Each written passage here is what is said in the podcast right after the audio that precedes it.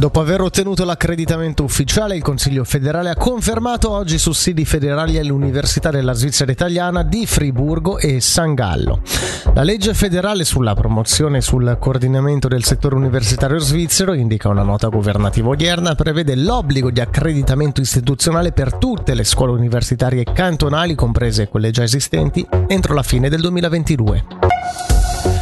Il processo sul caso del rogo appiccato al White di Via Nassa il dodici febbraio duemilaventuno, riapertosi questa mattina, è stato interrotto anticipatamente a causa del freddo che imperversa in aula. Lo riferisce Tio punto C H. La giudice Giovanna Rogero-Villa ha sospeso la seduta dopo poco meno di un'ora, chiedendo delle stufette per riprendere il processo alle quattordici.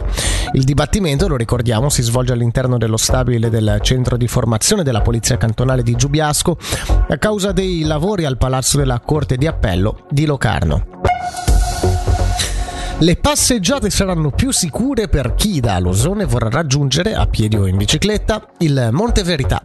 Il comune vuole infatti mettere in sicurezza la zona con dei nuovi marciapiedi, un progetto sul tavolo già da anni e um, che ora partirà anche grazie ad un accordo con il cantone. Per la meteo oggi in prevalenza soleggiato, nonostante qualche banco nuvoloso a media quota, temperatura massima sui quattordici gradi.